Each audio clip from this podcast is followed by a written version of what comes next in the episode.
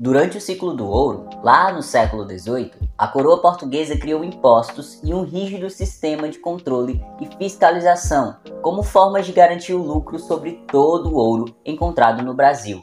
A cobrança desses impostos gerou muita insatisfação entre os colonos brasileiros que consideravam eles extremamente abusivos. Isso serviu de estopim para várias revoltas coloniais nas regiões das Minas. Olá, eu sou o Noah Arthur, sou professor de História e está começando mais um De Novo Essa História podcast.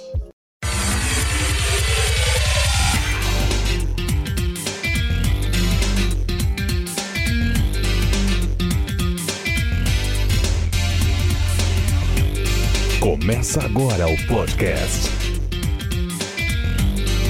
De novo essa história? Podcast de novo essa história com Noah Arthur.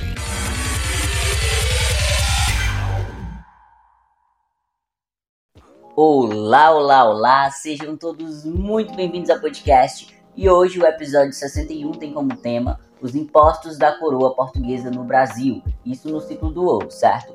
Porém, todavia e entretanto, para a gente entender um assunto, a gente precisa saber o quê? O contexto histórico da época. Então vamos lá. Portugal vivia uma séria crise econômica desde o século XVII. Daí procuraram a todo custo ampliar a arrecadação de impostos no Brasil.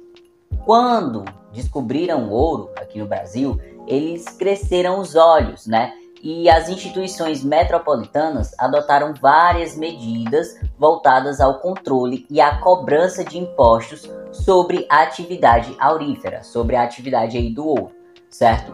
Então, em 1702 foi criada a Intendência das Minas, que era uma espécie de governo dedicado exclusivamente ao controle dos locais de extração do ouro. Os espaços de extração eram propriedades do rei, né, do rei de Portugal, e o mesmo determinava a doação para algumas pessoas, essas pessoas recebiam uma espécie de licença para promover essa extração. Então, os territórios auríferos, os territórios de ouro, eram divididos em datas. Datas eram lotes de terra onde a extração era limitada, certo? E a doação de uma nova data só acontecia quando a data antiga estava completamente esgotada. E por meio desse sistema, os portugueses visavam aperfeiçoar o controle sobre a exploração, certo?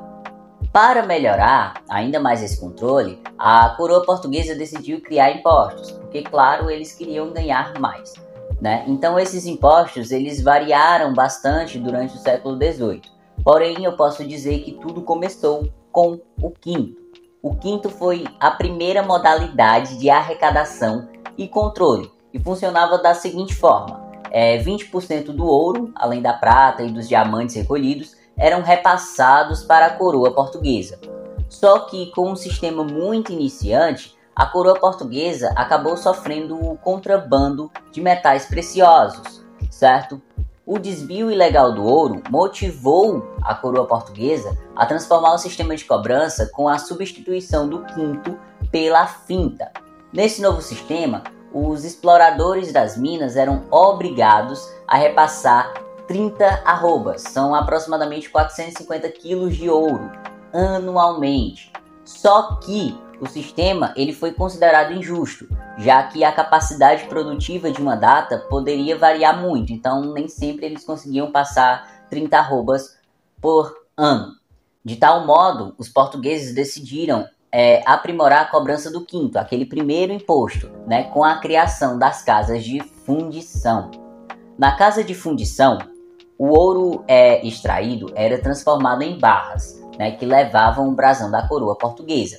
Então era realizada a arrecadação do quinto, né, os 20%, e o restante do produto liberado para comercialização.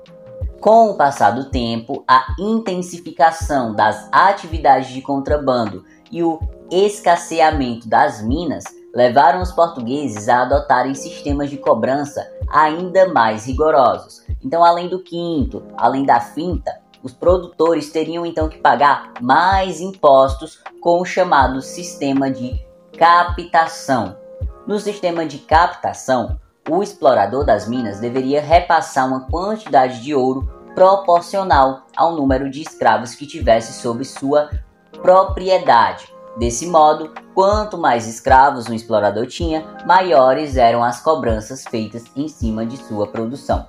Quando um produtor não era proprietário de escravos, ele deveria ainda assim pagar uma quantia proporcional à extração realizada por ele mesmo. Lá na segunda metade do século XVIII, a gente começa a perceber que a exploração do ouro começou a desacelerar né, a sua produção. Com isso, as dificuldades dos mineradores em pagar os tributos se tornavam cada vez maiores. No entanto, Portugal, ao invés de ser compreensível, eles é, foram mais severos né, com a cobrança de impostos. E aí eles formularam a derrama. Na derrama, os impostos atrasados eram cobrados com o confisco de bens da população local. Segundo algumas estimativas, as cidades mineradoras já não conseguiam mais atingir a cota anual de ouro para Portugal. Segundo algumas estimativas, as cidades mineradoras já não conseguiam mais atingir a cota em ouro anual para Portugal. Então, em pouco tempo, essa situação alimentou os conflitos entre a população colonial e as autoridades representantes do governo de Portugal. Entre essas revoltas, a Inconfidência Mineira, que ocorreu em 1789, foi uma das que teve maior impacto. Então vamos lá, quais que eram os impostos que a coroa portuguesa colocou em cima do ouro? A gente tinha o quinto, que era 20% do ouro, além da prata e dos diamantes recolhidos, né, todos repassados para a coroa portuguesa. A gente tinha a finta, né, que era quando os exploradores eram obrigados a passar 30 arrobas, né, aproximadamente 450 quilos anualmente para Portugal. A gente tinha a captação, né, o explorador das minas deveria repassar uma quantidade de ouro proporcional ao número de escravos que tivesse sobre a sua propriedade. E por fim nós tivemos as, a derrama, né, que os impostos atrasados eram cobrados com o confisco de bens da população local.